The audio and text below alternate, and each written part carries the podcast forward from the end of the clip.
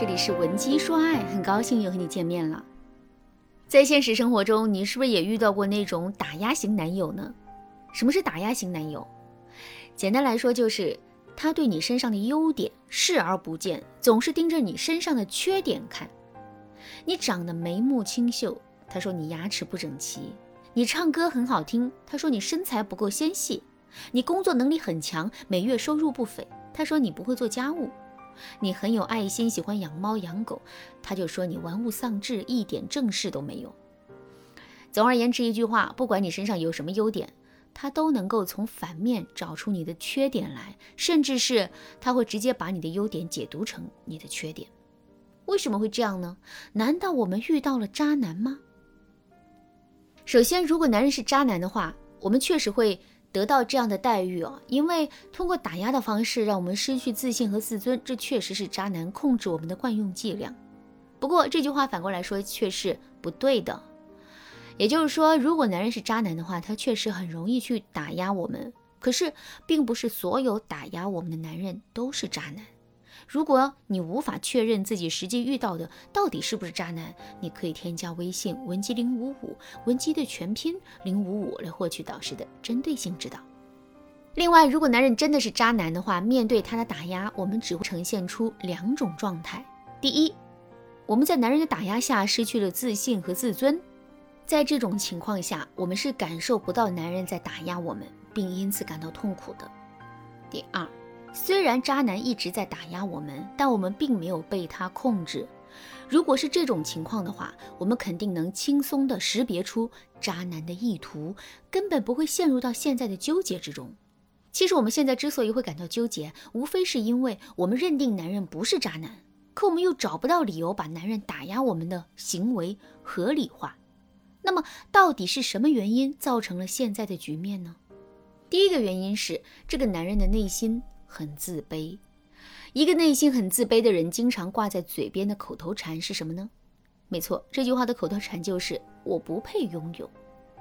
上学的时候竞选班长，一个自卑的人明明很有能力，可他却会对自己说，哪怕自己参加了竞选，最终还是会失败的。工作之后遇到了自己喜欢的异性，一个自卑的人的第一反应不是去努力追求对方，而是对自己说，他那么优秀，怎么可能会看上我呢？当然啦，我们在上面举的例子啊，还仅仅是建立在这个自卑的人还没有去追求自己的目标的前提之下的。如果这个自卑的人已经实现了自己的目标呢？之后他会安安稳稳地守候自己胜利的果实吗？当然不会。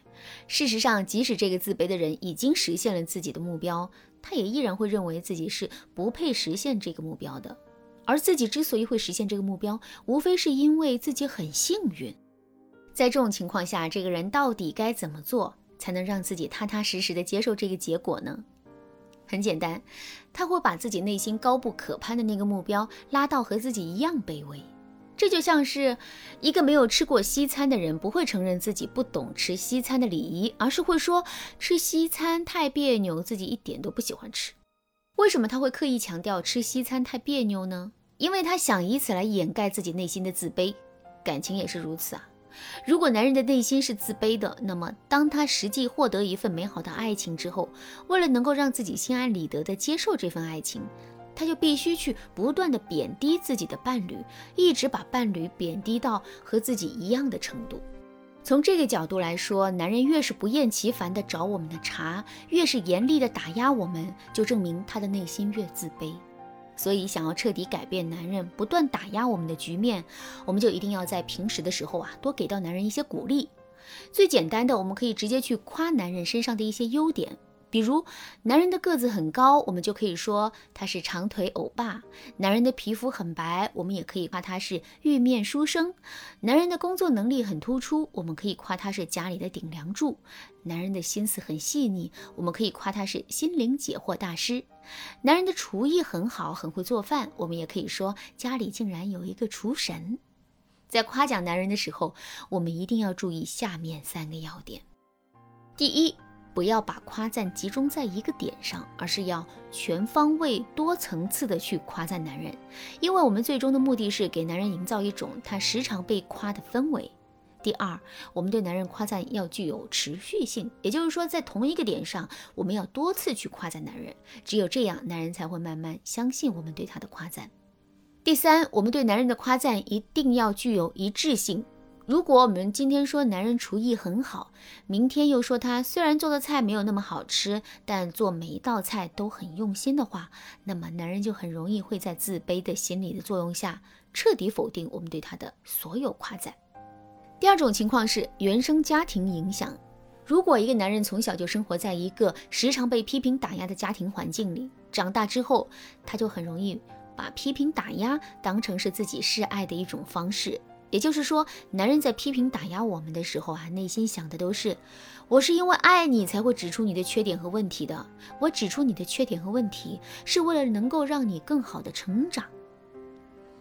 如果真是这种情况的话，我们到底该怎么做才能彻底扭转目前的局面呢？很简单，我们要想办法让男人认知到，批评就是批评，伤害就是伤害，用批评的方式去表达爱意，这是绝对不可取的。怎么才能让男人意识到这一点呢？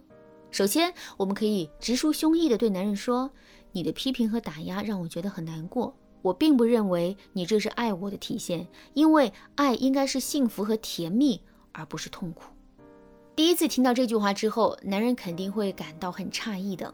不过在诧异的同时啊，他也肯定会去思考我们的说法到底对不对。之后我们要做的就是一遍又一遍、不厌其烦的在男人面前展示我们这个观点，一直说到男人不得不承认这一点。另外，我们还要教给男人正确的表达方式是什么。比如说，我们在做某件事情的时候出现了失误，在面对这种情况的时候，男人一般会对我们说。这件事多简单啊！你怎么这么笨，连这点小事都做不好？这个时候，我们可以对男人说：“亲爱的，我知道你说这话是为了我好，但我想听到的不是批评，而是你对我的鼓励啊！如果你对我说这次失败没有关系，这不过是一次失误而已，在我的心里，你一直都是一个非常优秀的人。之后我改变的动力会更强的。”听到这些话之后，男人肯定会有所反省的。当然啦，通过上面的方法，我们确实能够让男人不断的进行反省。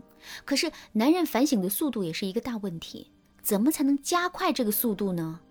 赶紧添加微信文姬零五五，文姬的全拼零五五，来跟我们的分析师好好的聊一聊吧。好了，今天的内容就到这里了。文姬说爱，迷茫情场，你得力的军师。